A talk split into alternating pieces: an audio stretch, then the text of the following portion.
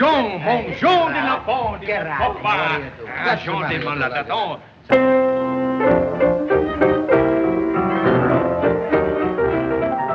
It's the Marx Brothers Council Podcast, episode 56, Question Marx. I'm Noah Diamond, and I'm here with the Honorable Pandu of Muftan, Matthew Coniam. And I know how Gypsy Rose Lee feels. Well, it's been three years since our last Q&A episode. That was episode 23, Monkey Distance, in April of 2020. And it's been five years since our first Q&A episode. That was episode 8, Gentleman Question Mark, in October of 2018. So we thought maybe it was time for another one, not in the belief that we have more to say, but in the hope that you have forgotten our answers. Um, so we ask you to put aside the nude Harpo photos for just a just an hour or two while we address some of your comments and concerns. And we want to thank you for keeping the show alive long enough to justify another Q&A. And at the end of this episode, I will provide an update on Patreon, patrons, the Patreon patron postcard patrol, and of course, Sammy Petrillo. So, we asked for questions and comments for this episode, and you really came through with a beautiful, gleaming stack of inquisitive pancakes. And serving those pancakes is the voice you long to hear, the Velvet Fog, Bob Gassell. Hello, dear. Hello dear Bob. Good to be back. I'm all ready to talk about Abbott and Costello. Let's get going. Would you be very happy to give us your opinions? No, no, no, nope, nope, nope, nope. That's not not going to happen. As Noah said, thanks to everybody for getting these questions in. We'll try and read as many as we can. If we don't read your question, it's for one of three reasons. One is that we've addressed it at length on another podcast, or we've talked about it at length on the Facebook group, or number three, we just don't get the question.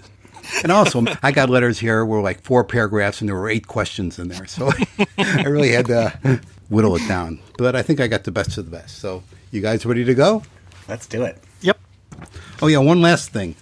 You know, I asked for recordings of questions, but I only got a handful of those. So if I mess up pronouncing your name, it's your own fault. Uh, okay? So with that in mind, let's start right off the bat. We got from Kevin Kusinitz from New York City, who asks As you watch Harpo's interviews on the Today Show, Person to Person, and Inside Beverly Hills, do you wish that he would knock off the silent stuff and, and just talk?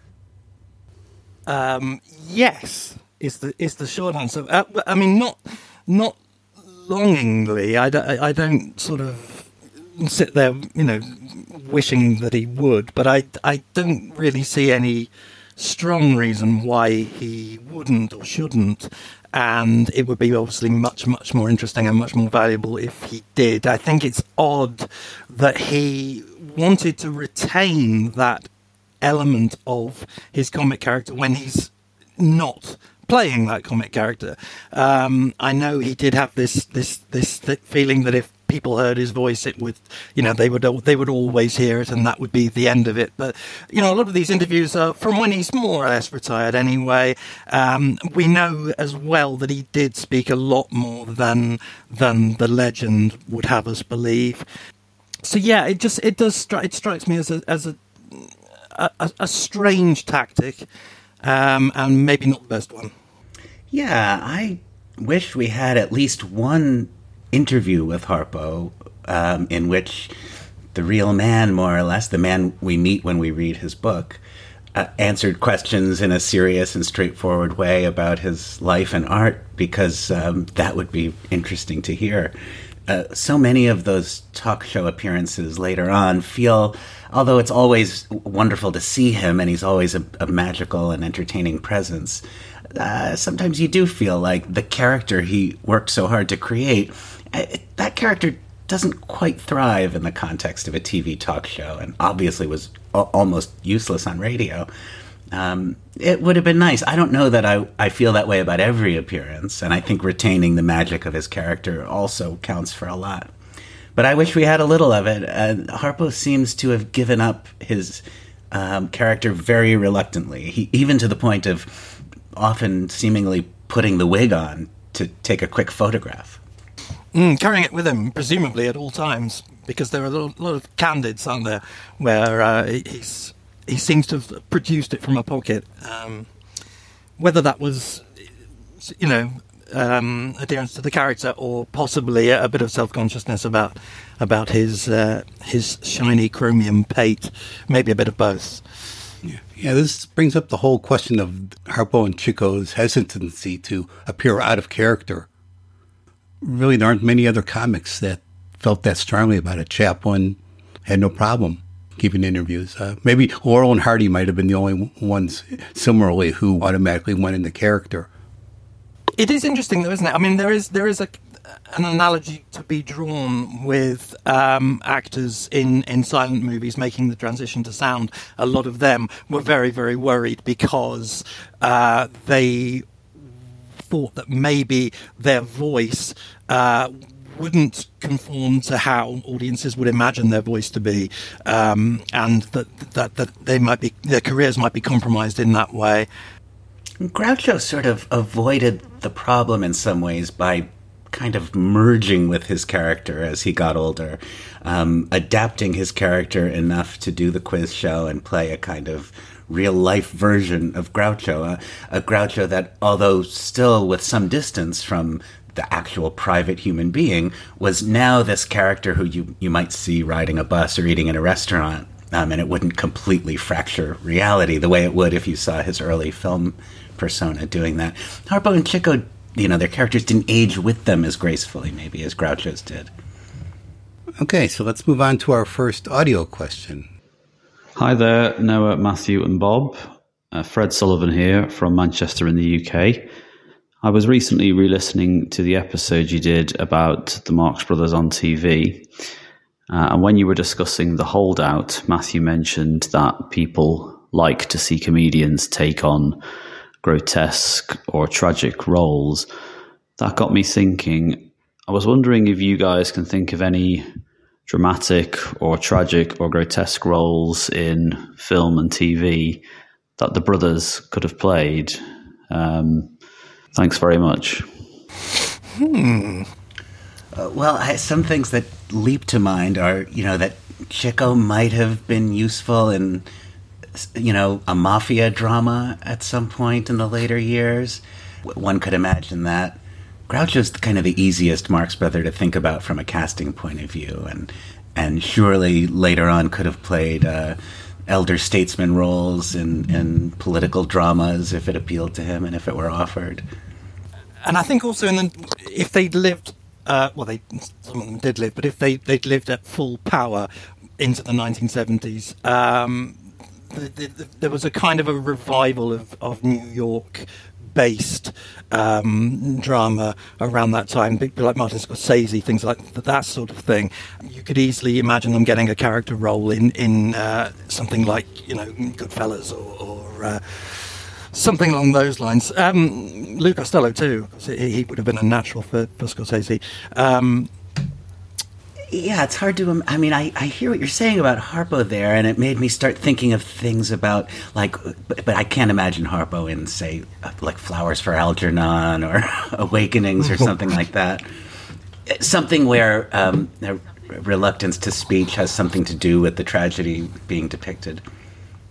Okay, let's move on. Uh, Jeff Bohm asks if someone released a comprehensive Marx Brothers film set and asked you, our esteemed host of the podcast, to do feature commentaries, what would be your top three films you'd, you'd like to do? I would like Room Service and Cocoanuts because I I think I would have the most to say about those in terms of you know run, running counter to, to consensus. And Animal Crackers because I just love to talk about animal crackers. Uh, uh, my answers are very similar. Um, I recall what point you've often made, Matthew, which is that their lesser films are often more interesting to talk about.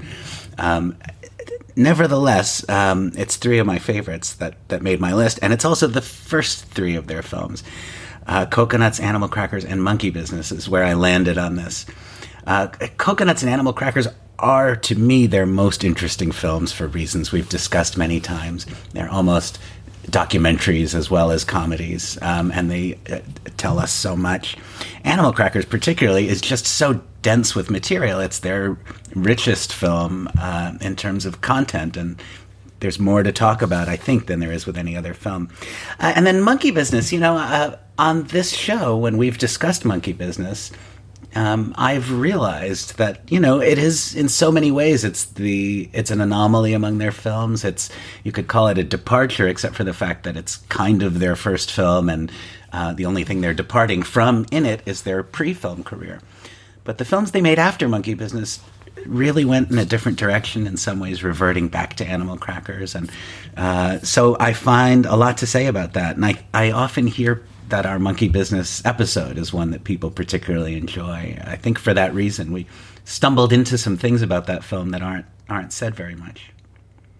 Okay, and Jeff Bohm actually has another question, and this one's directed to Noah. Is there any Tutti Frutti ice cream chance in hell that we might someday see a video recording of your I'll Say She Is stage show? Well, uh, the general answer to that is yes, uh, in that having a definitive version of I'll Say She Is on film publicly available is very much in the long term thinking and you know on my wish list for I'll Say She Is.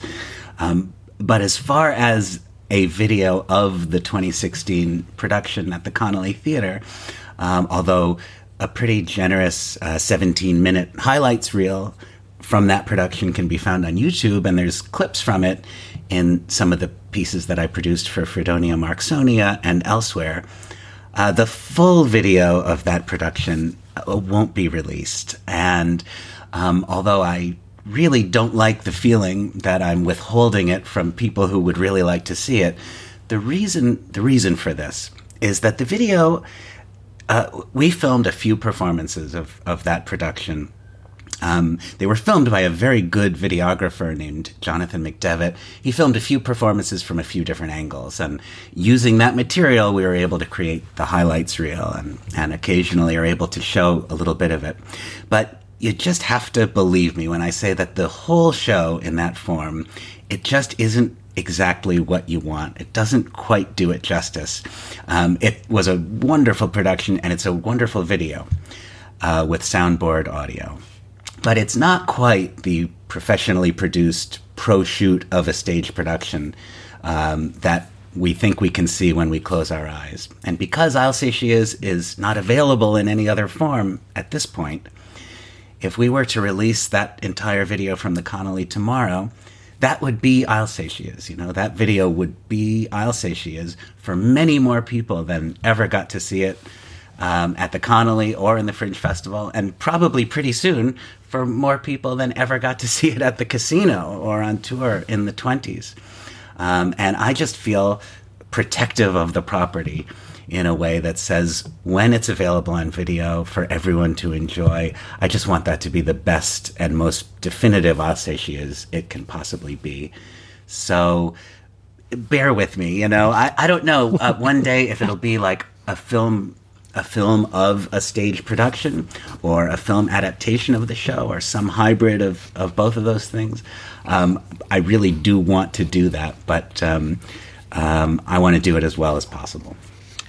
If I was playing devil's advocate, I mean, I know what a lot of people are, are thinking. They're thinking, well, c- Cocoanuts is all we've got of the Cocoanuts, and it was probably a hundred times better on stage. Uh, and you're probably, you know, the, the worst possible person to uh, Yes. to have a, to ha- you know, to have a, an objective take on this. And Yeah, Groucho didn't want Cocoanuts out either. yeah, Yeah, that, that's all true. I mean, I'm really sympathetic to this. Of course, more than anything, I'm a fan, and if I weren't the guy who who did the "I'll Say She Is" revival, I'd be breathing down the neck of the guy who did and saying, "Oh, "Let us see a video." I mean, I've tried to walk a kind of middle ground here and and make a lot of it available. I mean, there is a, a good chunk of it on, on YouTube and and at the recently revamped I'llsaysheis.com. Um, you know, I, like I, I've tried not to be completely withholding. Uh, but it's true. I mean, if uh, if Yeah, that's an interesting comparison. Come on, Noah. If somebody came to you with enough uh, money, you'd be forking that over in a second. if somebody came to me with enough money, we'd be doing the show again and filming it really properly. You know what's going to happen? In like 100 years, some Marx Brothers fan is going to be digging and come across your I'll Say She Is video and think it's the real deal. Yeah, well, in a hundred years, if we haven't managed to make a more definitive version avail- available, then then that then we deserve whatever we get, you know. And and uh, actually, the truth is, even in like five years, if if we manage to do that Yeah. to make a really good version of "I'll Say She Is" available on video, then I would feel very differently about the off Broadway 2016 video. Sure, let's let people see what the show was looked like at that point. It's really not the show itself. I want to be clear about that too. It's not that the production uh, is disappointing or that anybody's performances or anybody's work in it um, would be disappointing. It's the video itself. It's the capture of the event in the theater. And you know, uh, if you've ever done any theater and seen it on video, or if you just spend some time on YouTube looking at, you know, bootlegs or kind of semi pro shots of stage productions, you know, it's very hard to make that kind of thing work. What, what is magical and vital in the theater just becomes very flat on video, and we don't realize how much we rely, even when watching a pro shoot of a stage show, how much we rely on the vocabulary of filmmaking to put the experience across. I think we need to get Cinco and the Schmigadoon crew over there and uh, let him put something together. Absolutely. Uh, and uh, listeners, if you're not watching Schmigadoon by uh, council member and podcast guest and our friend Cinco Paul, uh, hasten to it. Next, we have a question from Victor Guerrero. He asks, What countries did the Marx Brothers visit apart from the United States? Well, they didn't visit the United States, but anyhow. Um, I mean, not only vaudeville tours like the London tour of 1922 or the famous Harpo Soviet tour, but other places they went as performers or simply to enjoy themselves. Uh, Well, I'm particularly interested in the two trips to Germany. Um, when Groucho and Chico were very young, when they were very small children, Minnie took them on a trip to Germany to visit her, uh, the village of Dornum, where, where she was from. And those memories really stayed with Groucho. He remembered specifically visiting the grave of his great grandmother, uh, uh, Fanny uh, Schoenberg's mother. And that trip made an impression on Groucho. And then much later, in 1958, there's another trip to Germany. Um, Robert Dwan, uh, worked on You Bet Your Life, in his book, As Long as They're Laughing, he talks about this trip in some detail. Visiting Germany with Groucho, Melinda, Eden, um, and, and also Robert Dwan's daughter, uh, Judy. Um, it's a really interesting story. They they go there. He writes about Groucho talking in German to all of these locals, um, the people running an inn where they stop for a meal who don't really know who Groucho is. They don't know the Marx Brothers, and Groucho tries in German to convey to them who the Marx Brothers were. And as Dwan describes it, they are all very charmed by Groucho. He gets a lot of laughs from them, you know, in German, but they they are unaware of his celebrity and status. Um, he rains down coins on a group of German children, you know, much as Uncle Al had uh, with the young Marx Brothers in New York. And that's also the trip um, where Groucho was saddened to discover no trace of his family. I mean, these these two trips to Germany, you know, one is before the world wars and one is after them. Um, and there was nothing. He couldn't even find the grave of his great grandmother that he remembered seeing as a child, um, or any record of Minnie or her family anywhere in the village's official records. And that is also the trip where Groucho uh, famously danced on Hitler's grave. Um, you've probably heard that story. Dwan tells it very well in his book. Um, when we say danced on Hitler's grave, Groucho uh, hired a limousine and asked to be taken to the location of Hitler's bunker, which at that point had been reduced to rubble by the Soviets after the war and was essentially left untouched remarkably until into the 1980s before they started to excavate that site and clean it up. But that is thought to be the resting place of Adolf Hitler, and Groucho climbed up to the top of a 20 foot pile of rubble and for about two minutes, according to Robert Dwan, uh, danced an energetic, unsmiling Charleston on Hitler's grave. I wonder if he did the corkscrew. Don't you wish? Yeah, you know, I mean, just the fact that Groucho danced on Hitler's grave is a sentence we can utter, and it's reasonably accurate. Um, you know, that's really something. I'm sort of keen personally to learn about Chico's trip to France and how he ended up in the roller derby. Yeah, uh, Chico might have been the most traveled, right? He went to Australia too on tour at one point. Peter Haskell writes, Would it be better to live in Freedonia or Sylvania? What do you think, guys? On the face of it, not much to choose. They're both tyrannies. They're both belligerents. Um, however, I think, um, although it is true that Firefly begins his reign by announcing a series of irrational draconian laws, um, we don't get the feeling thereafter that he's much concerned with governance per se. Uh, so I would imagine that the, the, the average Freedonian citizen, while they wouldn't get much assistance, probably wouldn't get much obstruction. Uh, Trentino, on the other hand, seems much more serious and much more efficient, and probably more likely to terrorize his own people. Um, as a strategist, I think Firefly is underrated. His war is defensive and preemptive. Sylvania really is planning an invasion. Um, and also, after a, a, a, short burst of carnage, uh, he settles it the way all wars should be settled, which is by having the leaders throw things at each other until one of them cries uncle. So I, I vote for Freedonia. I can't improve upon that. I, I'll be in Freedonia with Matthew. Hmm, hmm. So let me ask this: At the end of Duck Soup, what happens? Does Trentino go back and just continue ruling Sylvania, or is has Firefly taken that over as well? Well, where where do we stand politically at the end of Duck Soup?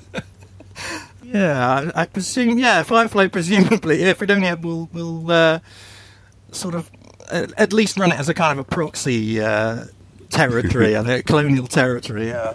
Well, uh, Firefly says uh, that they'll this will go on until the fruit runs out, right? So at some point that that happens. They run out of fruit. They have so they either have to start throwing other things at Trentino, or maybe in a truer to the spirit of things, they you know they're out of fruit now, so they let him out of that wooden uh, that makeshift uh, uh, block that he's shackled in, and um, and maybe they all just uh, go out for dinner, you know. and stick Mrs. Teasdale with the check. okay, next we have another audio question. This one's from our good friend uh, Vico Suvanto.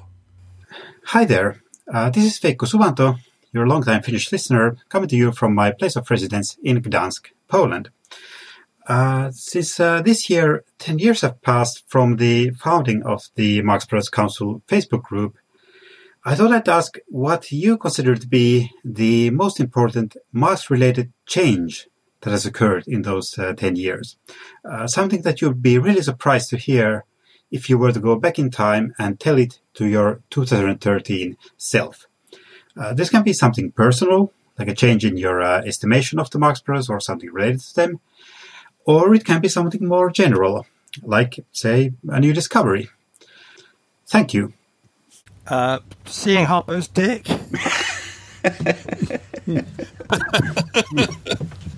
I, I mean, uh, personally, I, I apologize for how uh, self-centered this answer might sound, but uh, to me, the time that the Marx Brothers Council Facebook group has existed, it's corresponded with the years that I sort of went from being, you know, a, a Marx Brothers fan um, and an artist in other areas to, you know, dealing with the Marx Brothers more and more in my writing and work and publicly. And oh, here's a good way to illustrate this. I was recently cleaning out old files on my computer and I found a screen grab from, I think it was from 2013 or 2014. Uh, and it was, a, I had screen grabbed uh, um, a Facebook notification that said, Joe Adamson liked your comment because it was just such a through the looking glass, you know, dream come true moment for me. I couldn't believe Joe Adamson, this name that I've known and this book that I've worshipped Yeah. since early childhood, he liked my comment, and it, that was a notable enough You're not the only one. I bet, I bet you many council members felt the same way. Yeah, and, and it, it, it meant that much to me that I took a picture of it and, and saved it. Um, and, you know, since then, I I also can't believe it's true, but, you know, I've had many friendly conversations with Joe, and he participated in one of my Freedonia pieces. We've interviewed him on this podcast. If I had a question for Joe Adamson now, I would uh, just send him a note and ask him. And um, so that's what's changed. I feel like, in some sense, in the time since Matthew's project of the Marx Brothers Council has been a reality, I've I feel like I've sort of joined the Marx Brothers. Yeah, I think in, a, in a, the same the same basic point, but but more generally, I, I think that those years have marked a time when um, a kind of a sing, a single worldwide community has been made of you know what had hitherto been partly for technical reasons, obviously because social media has revolutionised this. Um, uh, you know, a, a kind of a more disparate uh, series of smaller conglomerations. We, we're kind of all in one big pot now, which is lovely. Okay, this next question comes from Flip Lauer, who is the Grand Sheik of the Big Business Tent of Cleveland. So, Flip asks Laurel and Hardy had at least two theme songs. Which ones do you associate most with the Marx Brothers as a team? Collegian makes the most sense for Harpo, and Hooray for Captain Spaulding, obviously, for Groucho. But is there anything for the team that you would choose as a theme song? Oh, Four of the Three Musketeers is the obvious answer, I think. That sort of is the theme song for the Marx Brothers. The only problem being that very few people have heard it uh, because it's not in any film, or and the Marx Brothers never recorded it. Um, but you know, it's important enough that uh, it became the title of of Robert Bader's landmark book about them, and that really is a song that is all but says, "Hi, we're the Marx Brothers. You know, we're here to make you laugh." I, think um, Freedonia's Going to War is, is the only song that, that, that all four of them contribute. I mean, sort of semi contribute in Harpo's case, obviously, but um, apart from Sweet Adeline, of course. So you're not you're not spoiled for choice with regards to actual songs. In terms of pieces of music, I think, although obviously I have a, a tremendous affinity with the, the opening music of, of Animal Crackers, um, I think that the, the, the Marx theme that most says to me, here are the Marx Brothers, is Horse Feathers. the version of Chico's uh, "I'm Daffy Over You" that is kind of threaded through uh, "I'm Against It." I think in, in the opening credits. So our next question comes from Rich Lewin, who asks, "What can you tell us about the Marx Brothers' pets?" I've heard it mentioned that Harpo loved and owned many dogs. I read in Adamson of Zeppo importing Afghan hounds from Britain and owning a horse ranch. I've seen pictures of Groucho in front of a fridge with his cat Blackie. Also, there's a dog of Groucho's named Duke mentioned in a letter to Miriam. Chico, I guess he liked to just watch horses running around in a big circle. The only other thing I can think of is is in um, I seem to remember in, in Harpo Speaks, doesn't he say that they they adopted um, a seagull that couldn't fly uh, and and, call, and called it Seagull S I E G E L, which is very good. Yeah, I think Groucho uh, at some point in the later years also had a dog named Chico. I seem to recall reading that somewhere. Uh, we also do know that Chico, um, I mean, I appreciate the horse racing joke, but Chico actually was very interested in animals. We've come across that tidbit that he really liked to read about wild animals. And uh, there's that story about the photo shoot at the zoo in London, I believe, where Chico was very keen to talk to the zoologists there and, and had all these questions about animals. Um, and although it departs slightly from the subject of pets, this question um, makes me reflect on how important animals are in the Marx Brothers work. You know, um, I mean, we, we could spend an entire episode listing the ways in which animals figure both in the stories of the films as characters or as you know the subject of jokes. Animals are often invoked one way or another in the titles of the Marx Brothers films, and uh, maybe there's a, a a reason for this. There's you know one thing about animals is that they are completely uninhibited. You know, animals are are unself-conscious in a way, and maybe there's some connection to be made between. We, we like to talk about the Marx Brothers sometimes as an expression of unbridled id. You know, um, people behaving as they would behave if societal constraints didn't keep them well behaved. And you know, when you watch animals behave, it is in a way it's a version of that completely instinctive behavior. Um, and maybe that's why there seems to be this affinity between the Marx Brothers and animals. Uh, it seems to me um, this is a we could we could get a whole episode out of this topic one day. So so I'll stop talking about it now. Uh, but it's an interesting one, the Marx Brothers and animals. There's a lot to it. This next one comes from Arnie Bernstein, who I recently learned went not only to the same college I did, uh, Southern Illinois University, but lived on the same street. So maybe he's the one who stole my stereo equipment, but uh, that's that's a topic for another for another uh, show. Anyhow, Arnie asked, and I'm condensing this down a bit because he wrote quite a lengthy uh, diatribe here, but uh, let me read this. As we all know, the Chicago 7 conspiracy trial was something of a Marx Brothers movie come to life, with Abbie Hoffman as Groucho, his co-defendants as lots of chicos because they needed the money, Harpos, and a few Zeppos. Judge Julius Hoffman was played by Sig Ruman. Uh, the boys were supported by a crazy cast of witnesses, including Norman Mailer, Judy Collins, who sang her testimony, and self-proclaimed co-acid tripper with Groucho Paul Krassner, who incidentally was tripping on LSD during his own testimony. But beyond the defendants turning the trial into a reenactment of the duck soup trial scene, Groucho does enter the story. Hoffman and Jerry Rubin wanted Groucho to actually testify as an expert witness on American satire, a tradition of which the defendants claimed they were part. Do you have any more info on this or thoughts? Not info, uh, and I wasn't aware of this until, and I, I guess I'm revealing. I this question I, I have seen in advance. Um, Arnie uh, sent us a, a link to an article about this, and that led me down a little bit of a research rabbit hole. And yeah, it's very interesting. It also reminded me that I had heard some other connection between Groucho and the Chicago Seven. I couldn't remember what it was. And then I found it in your book, Matthew, That's Me, Groucho, um, you quote the great Louis J. Stadlin um, as having said at some point that Groucho had been approached about playing the judge, Julius Hoffman, uh, named Julius coincidentally, in a, a, film based on the trial of the Chicago Seven, uh, not the recent film by Aaron Sorkin, obviously, but a, a much earlier one. Uh, that, there's an interesting dramatic role, I suppose, Groucho might have taken. Uh, I'm not, I don't know that he would have been uh, well cast in that role, but um, but interesting.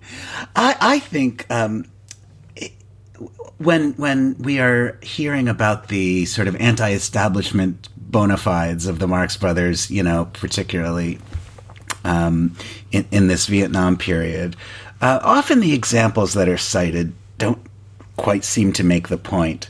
Um, I always I have to confess, I always cringe a little bit when Groucho's remark about uh, Nixon being assassinated is is celebrated as an example of why he was such a great thumber of the nose at authority. You know, um, I mean, we don't have to come down too hard on him for that, but you know. Uh, and and no love lost for Nixon, of course. But come on, you don't publicly advocate for, for anyone to be murdered, you know. Um, and it's not a particularly funny remark uh, either, which would have possibly redeemed it. I think this is the fact that is much more interesting and much more worth citing if we want to draw a connection between uh, Marxian comedy and um, and the protest movement of the 1960s. You know. Uh, that Abbie Hoffman and Jerry Rubin thought that Groucho Marx would be a great expert witness uh, at the trial of the Chicago Seven. Uh, that places Groucho right in the heart of the way uh, the leaders of that attempted revolutionary movement were thinking about themselves, and um, and seems much more deserving of our attention. Okay. And Arnie, give Bob back his stereo equipment for God's sake. yeah. The only thing that was left was uh, the speaker wire. Um, uh, that sounds like him. Yeah. Okay, next we have another audio question. Um, the one we've been looking forward to or fearing. Hello, gentlemen, question mark of the council. This is Fred Velez from Red Lion, Pennsylvania. And my question is, what are your thoughts on the recently turned up nude photos of Harpo Marx? And should we get our tickets early, waiting for your naked reply, if we can bear it? Swordfish. I mean, I, I, I wasn't surprised. It's, it seems very much, you know, in, in keeping with. I mean, I, I guess I was maybe surprised that they just suddenly appeared. Hey, maybe we better give a little background for uh, those people who might not know what we're talking about. Well, these are two uh, nude photos of Harpo, uh, one of which I think we could call a full frontal nude of Harpo. And they were taken on the set of Horse Feathers very clearly. It's obviously the set of Horse Feathers, and you can see some of Harpo's Horse Feathers costume in the pictures. Uh, they were reportedly uh, given by Harpo to the assistant director, uh, Charles Barton, assistant director of Horse Feathers, who later went on to direct some important comedies. And uh, yeah, I too have known about them for a while. I've heard people um, a little closer to the source talk about having seen them. Um, but just recently, they appeared at one of the online auction houses um, Julien's, and um, I would recommend Robert Whitey's essay about this particular auctioneer um, if if you want to know what's going on there. But uh, the main event, I suppose, is the fact that they were up for auction. But really, for our purposes, what's important is that they were released on the internet and have now been seen by uh, all or by many of the fans. I think it's kind of wonderful that these pictures are out there. Um, I, I think now not not so much the fact that they're being sold at auction, um, you know, that, and that's a, a, separate thing. But the main event of like the fans getting access to them and seeing them, it kind of makes me say, why not? You know, um, first of all, they're completely innocent photos. I mean, there's really nothing to object to about them. They're really not sexual or dirty in any way. I, I don't think. I think you know. Yes, in one of them you can see uh, Harpo's. Um, I'm going to say gookie, but it's not like I, I, I, can't really imagine anyone being really offended by the content of those photos, unless they're just offended by the, the facts of human anatomy. In which case, you know, it's the twentieth, twenty first century. You know, um, it's time to get over that a little bit. And we have to remember that Harpo willingly posed for these. It's not like there were some candid shots taken without his knowledge. Yes, and, and that this exhibitionistic streak that all the Marx brothers had, and, and Harpo more than any of them, you know, this this is well known. I, I think it's sort of nice that it, here it is 90 years later, and the Marx Brothers uh, can still kind of surprise us a little bit. You know, it, it's like we're we're all friends um, of Woollcott's were hanging out on uh, Island uh, playing croquet, and Harpo just jumped out from behind a bush and exposed himself to us, which is what we know he would have done. So, so I kind of think it's great. Um, now, I will say these are my opinions. If any of Harpo's adult children, you know, were to express um, displeasure with the photos being made public, then obviously their feelings about it would carry more weight than anyone's, and and um, that would that might make me temper my feelings about it a little bit. But um, they seem to have more of a problem with his voice coming out than.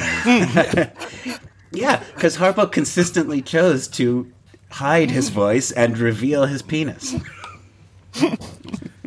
it's interesting because they come from a familiar horse feathers photo shoot we know the photos that were taken like right before this.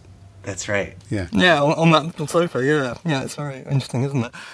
In the the home movies, um, much more so in, in the ones that were, were shown live, but also in the ones that are on the, the DVD, the TV DVD. There's uh, if you've got your your freeze frame button ready, there's a there's a fairly clear side view, isn't there, of of, uh, oh, of the yeah. Harpo manhood. So I think yeah. I think we were you know we were kind of primed, but but all the same, I think just the suddenness with which they appeared on the internet, it certainly uh, took the colour out of my face. oh, is that what happened? so, did either of you uh, show them to your woman? Say, "Hey, honey, come take a look at this," or how do, how do you handle that? uh, well, well, one thing that I, will say is that this is one of those times when it's kind of broken out of just Marx Brothers fan circles. I mean, people in my life who are not obsessed with the Marx Brothers have said to me in recent weeks, "Hey, what do you think about these Harpo pictures? Do you hear about the Harpo pictures?" Uh, so you know, it's more more. Uh, this is this maybe this will be the thing that breaks through and finally puts the Marx Brothers back in the center of popular culture. And incidentally, um, a couple of people have uh, have asked on a um, in, in the council if I was if I was uh, making some obscure joke or whatever when I said that there are, there, there is also a Groucho equivalent. Uh, no, no, I wasn't. There is a Groucho equivalent, and unfortunately, that's that's all I can say. But who knows? Maybe maybe one day you will see that too. Uh, that I, I must admit I don't know anything about. Okay, Matt Andrews from Cardiff, Wales. What's Cardiff, Wales? Cardiff is a place in Wales. Okay. By the way, where are all the women? Maybe the, these Harpo pictures scared all the ladies off because we just got questions from guys here. but uh, Matt Andrews asks, "Who's the most consistently funny Marx Brother across their 13 films? Not the funniest, but the most consistently funny." None, none of them really, uh, because they all they they all significantly deteriorate at around the same time.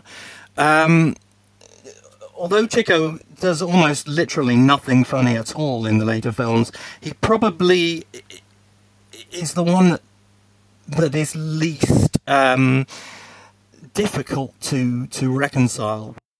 Everything that's interesting about the earlier Chico is is planed away, but it's not it's not the same thing as the Buzzell Groucho or the Love Happy Harpo in terms of decline. So maybe Chico in a in a odd sort of way. Yeah, I could see that. I could imagine an argument for any of them. I, I think Harpo is kind of the instinctive, and the answer that comes to my mind first, anyway, on the basis of the fact that often in their weaker films, Harpo is still very, very funny. Uh, but uh, then it occurs to me that when Harpo isn't funny, it doesn't land with a thud the way a, a verbal joke that doesn't make you laugh just kind of hangs there in silence. Um, and so maybe Harpo has an easier time of it in, in some ways. Um, it's interesting, too, that it's hard for me to. I, I, can't think of very many moments where I respond to the films, even the weaker films, by saying, like, oh, well, they aren't funny here. You know, I'd be much more inclined to say the material isn't funny or they, they were misguided by producers or directors. Um, even even at their worst, they seem perfectly capable of being funny. Okay. Scott Sadernay asks, as published authors of Marx Brothers books, I'm curious about if the sales of your books met with your expectations. Actual sales figures are none of my business, but I'd like to know if you were pleased or disappointed. Um, I'm going to guess that Matthew's first book did well enough to warrant putting out his second. But how did that one perform? And no, you only wrote one book, but I wonder, is there a second one that you're thinking about? Well, I'll start then by saying that this, this firstly, this is this is strictly relative. We're talking about the kind of sales that a book about the Marx Brothers from a from a small academic press, um, you know, in in in its wildest dreams, uh, is not going to be, uh, you know, a Harry Potter um, kind of um, uh, reach. Um, I will say that on those strictly very, very, very, very small terms, um, my first one did do satisfyingly well and is still um, providing me with with uh, with with a check um, a couple of times a year. Um, and my editor, who's now sadly left the company, uh, used to give me regular kind of feedback reports on how well it was doing. Uh, and and he, according to him, it was uh, doing you know unusually well for a book of its type, for a book of its age. Um, none of the others really did much of anything, including the Groucho. Um, I, I, I doubt they've even sold out their first printing yet. I would I would think that the annotated Marx Brothers would be you know. Uh, relative to these other books, a big seller. It is the closest um, of uh, any of the, the let's say the three books that Matthew and I have written about the Marx Brothers between us. It's certainly the, the closest to being a general interest kind of take on the Marx Brothers, uh, even though it's so full of, of specifics. Um, you know, compared to a book about the Marx Brothers films, a book about their little known first Broadway show is like a niche topic within a niche topic within a niche topic. Mm-hmm. Um, Give me a thrill. Um, it's it's it sells uh, uh, uh, roughly eighty to hundred uh, hard copies a year. These days, it was a little bit more in, when it was first published. About eighty to hundred hard copies and about forty or fifty ebooks every year. Um, and on one hand, uh, those are fairly small numbers in the world of publishing, uh, but to me, fairly overwhelming. I mean, I just uh, can't wipe the smile off my face. I think that, you know, something like 120, 150 people a year acquire and perhaps even read the book. Um, you know, that's that's uh, amazing to me. A lot of it is made possible by these small publishers, as Matthew was saying. You know, publishers who are able to put books out that that do cater to niche interests for a little bit of perspective, I, I did some math on this, and um, in order to, you know, quit my day job, um, I'd have to write approximately another 140 books that sell at the same level. um, if, if, they were published in the same way, and and again, you know, thank God for Bear Manor and McFarland and other publishers like them. Um, I do have um, other ideas for Marx Brothers books, um, and I have I've written two other books that are not about the Marx Brothers. And Matthew, I think there are six or seven uh, non Marx books in his uh, catalog. Um, I I know of certainly of three Marx Brothers books that I that I want to write, um, two of which are partially written, and one of which was rejected by a major publisher just recently, uh, just um, a couple of months ago. That's a, a book that deals with a specific part of the later Groucho career. Um, and there's a couple others. Yeah, I hopefully those will all get written. Um, but you know, um, one of the things about these publishers is um, you have to really want the book to exist. You have to write it. You generally aren't getting paid to write the book. You're getting a percentage of its sales after it's written.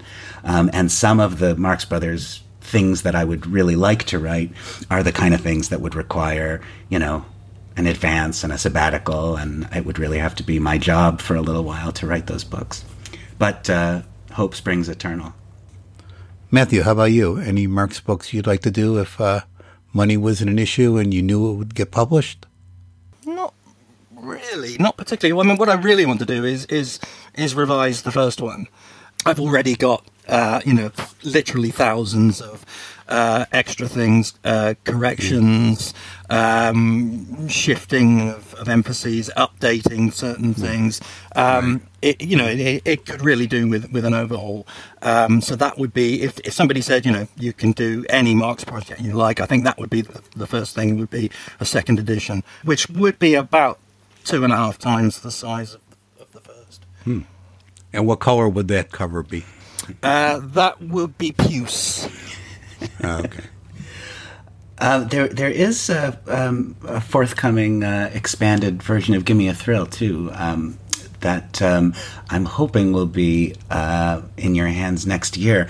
The the available version of "Give Me a Thrill" is current through uh, the 2014 production of I'll Say She Is at the Fringe Festival, but it actually doesn't cover the um, the 2016 off Broadway production because uh, we wanted it to be out in time to sell it in the lobby of that production. Uh, so that will be like a, give me a thrill with a, a, a longish new chapter about the 2016 production.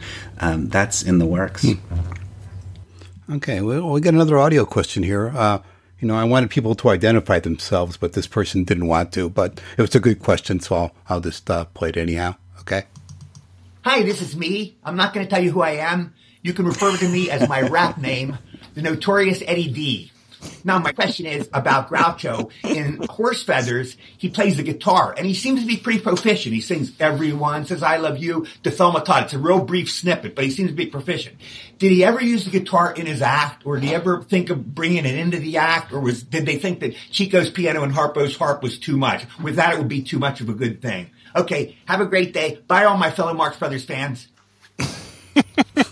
Boy, he sounds different in lowercase, doesn't he? it does seem like uh, that Groucho was he was he was not unwilling to play the guitar sometimes, and we know the examples when he does in the films, but he he didn't seem to want to make it as a, a part of his thing as much as instrumentals were for Harpo and Chico. Which is interesting, actually, isn't it? Because given the the you know the the, the nature of their relationship, um, it would have been easy to imagine him saying, "Well, you know, they've got an instrument, so I should have one as well."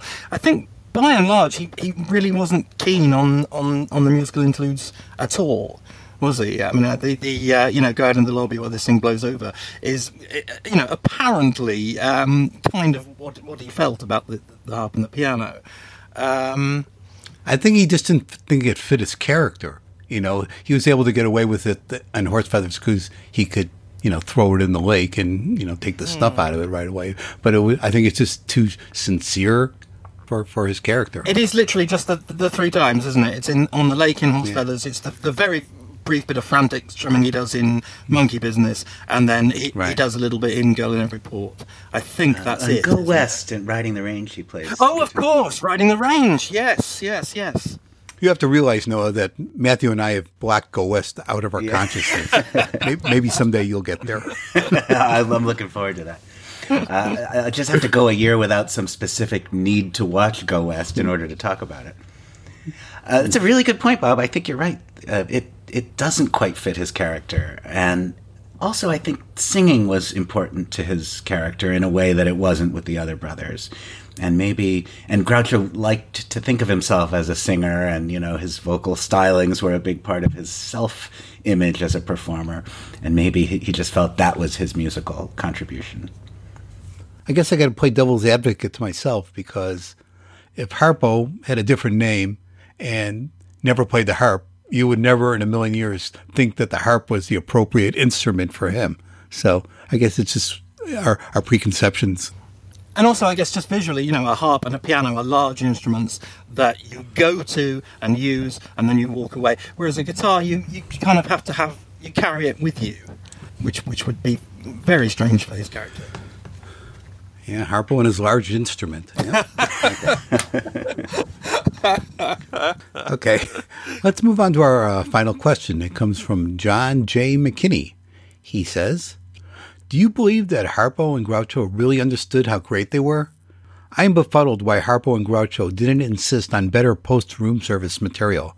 I can't get myself to believe that they just didn't care.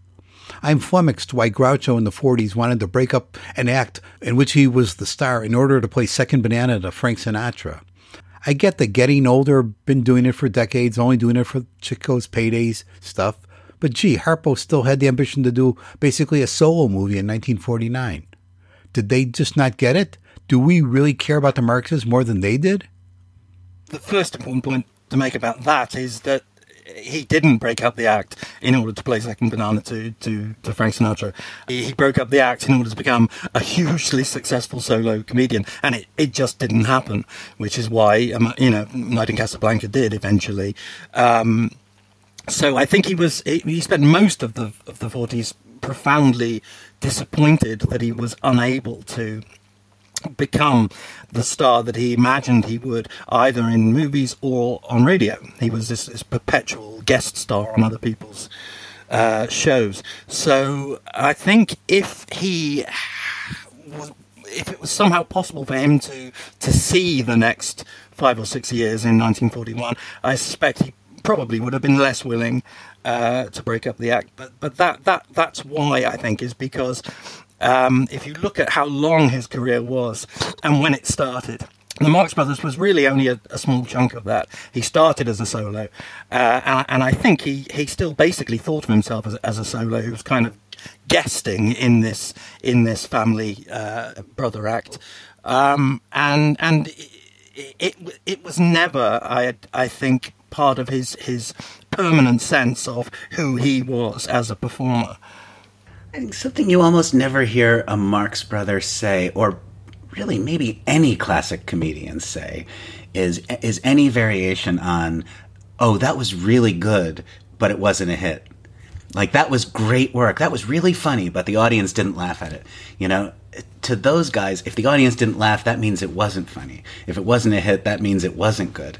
Um, and it's not until pretty deep into the post-war years that I think you get comedians really thinking of themselves and talking about themselves publicly as artists uh, who who might hold those kinds of opinions. You know, oh, I'm casting pearls over the heads of swine. You know, that was my best work. It's too bad they they didn't understand it. You know. Um, and as the as we've documented on this podcast a lot, as the films, as as the uh, particularly as we get deeper into the 1940s, the Marx Brothers style becomes much less consistent with what is currently popular. Um, I don't think they felt like, uh, oh, if we could make another movie like Horse Feathers, that would be great. Uh, I think they felt like if we made another movie like Horse Feathers, that would be a death blow. That would mean we've got nothing left to say. And um, we've talked about how in some of the later films, they seem to be trying, often with not great results, to fit what they do into what was happening in comedy at the time. Oh, I just realized I have another question here from Jed Becker that I wanted to get in. Um, he says, Hello, Noah, Bob, and Matthew. I'll omit the body of the letter and put in a windshield wiper instead. My question is, can you explain that joke to me? The the, the windshield wiper joke. Um, I think it's fair to say that in the version of that scene that we've got, which is the uh, the, the film of Animal Crackers, it means absolutely nothing at all, and and is all the funnier for it. Uh, however, um, if we go to the version of the play script, we find that there are no uh. Uh, instead, the, the letter is addressed to the Honourable Charles D. Wasserschlegel, care of Wasserschlegel, Wasserschlegel, Wasserschlugel, and McCormick. Um, I don't think that those names were intended to mean anything. I think they were just funny Germanic sounding names. But of course, Groucho, who could speak German, um, would have instantly clocked that, that Wasserschlägel translates as something like water mallet, water hammer, something along those lines. And that probably uh, would have just put the idea in his mind, which then came out as the windshield wiper, which I suspect is something that, that there seems to be quite a bit of in Animal Crackers, which is retained ad libs. Our kind of uh, resident council linguist, Vico Suvanto, um, very kindly um, pointed me towards an example of an actual Wasserschlägel. There is there is a thing called a Wasserschlägel, uh, it, it, and it, it is contemporary to the joke. Uh, um, needless to say, it's not a windshield wiper. Uh, it's it's a kind of a, a, a wooden device uh, used in agriculture to to regulate uh, the flow of water in in irrigation systems. So that's that's probably a coincidence, but but almost certainly Groucho would have would have heard the name Wasserschlägel. Uh, that would have put in his mind the idea of a of a water uh, implement um, which which then sort of came out as as uh, windshield wiper. Obviously, it's not actually a joke as such because they're not expecting the audience to be able to, to speak German, and, and even if they could, it's it's still it's still uh, not a joke. I mean, the joke obviously is that, that he's saying to remove um, a, a, piece of grammar and to replace it with a, a physical object. That's as far as you need. Uh, and obviously, windshield wiper is funny, uh, and obviously that must have got a huge laugh, and that's why it was it was kept even when when when the names changed. But I'm I'm guessing that that's how it came about through an association of ideas back when uh, instead of Hunger Dungers, uh, there was a Wasserschlägel. That's a that's a remarkable connection. It really is. now I have a totally different take. Okay, when you're shopping for a car, you're buying a new car, you're negotiating with the salesman. You're like, okay, I want a sunroof, I want a stereo. And they say, no, uh-huh. it costs this much, that much. Okay, take that out, put in the leather seats instead. You know, it, it's just part of that whole negotiation with, with buying a new car. And I, I just think it's a play on that. But I do have to admit, your, your theory is a lot more interesting. Uh, Does Hunga Dunga mean anything in German? And, and does it have anything to do with Harpo's uh, exposed? Is that what we're going to call it now? The Hunga Dunga photo? His water mallet. Harpo's Wasserschlägel. I always think it must have been tough. Like, I- I wonder if, if Wasserschlägel and company were replaced by the Hunga Dungas, you know, during the stage run or, or when exactly that happened, because um, it seems pretty tough. Like, if, if you imagine Groucho doing that scene and having to quickly reel off those names a bunch of times, you know, Wasserschlägel, Wasserschlugel, Wasserschlegel, Wasserschleigel. Uh, that- uh, that's that's rough going. Uh, that's hard on the tongue. Maybe there was a real life Schlegel that that objected. Yeah, right, right. Uh, the, the tiny town of Wasserschlegel, New York, the mayor threatened to. okay, so that's it for the questions. Uh, Noah, back to you. Well, we thank you for your questions and, as always, for your attention. Before we wrap this up and move on with our lives, I'll give you a brief update on the situation on Patreon.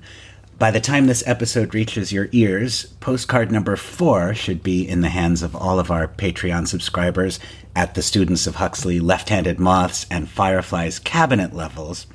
And at the time of this recording, I know that some have just received it, and uh, the advance notices have been very positive and kind.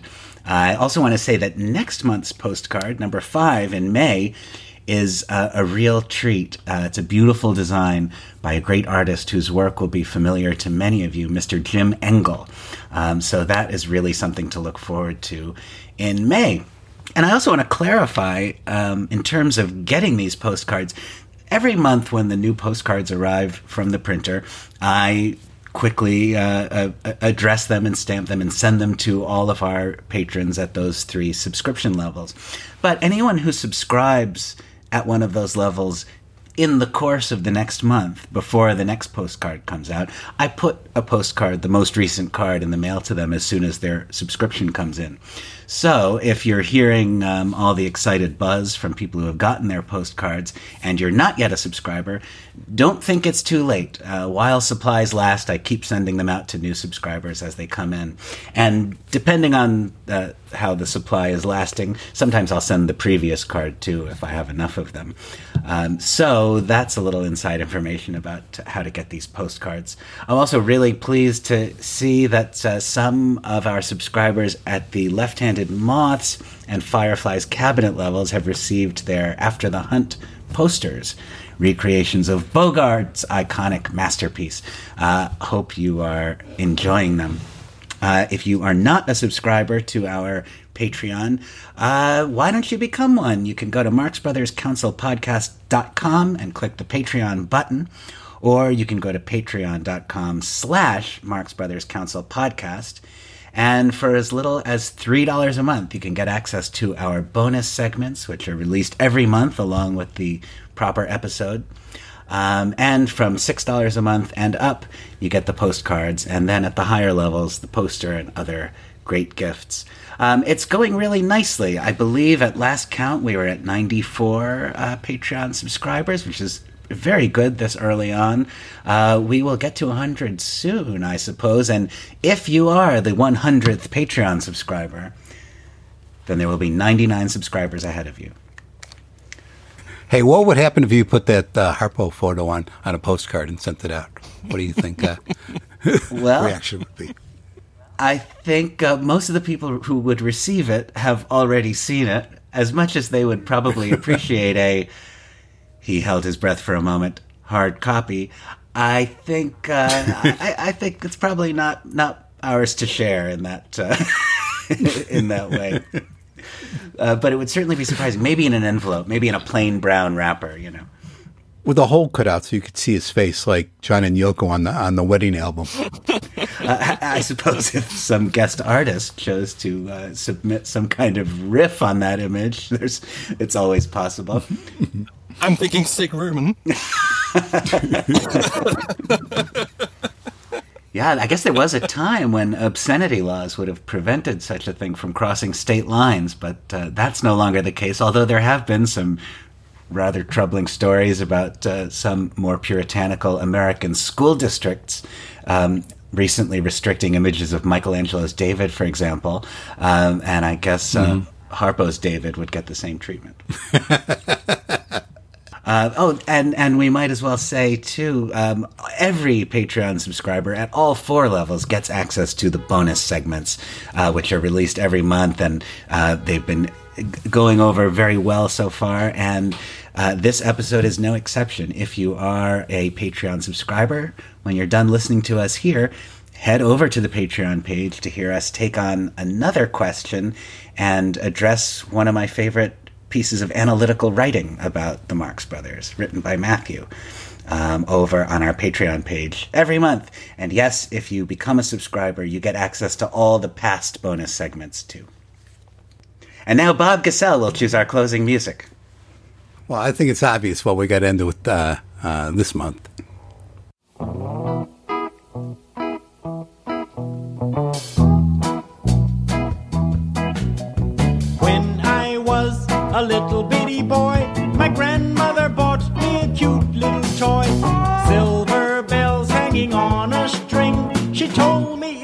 My ding-a-ling-a-ling.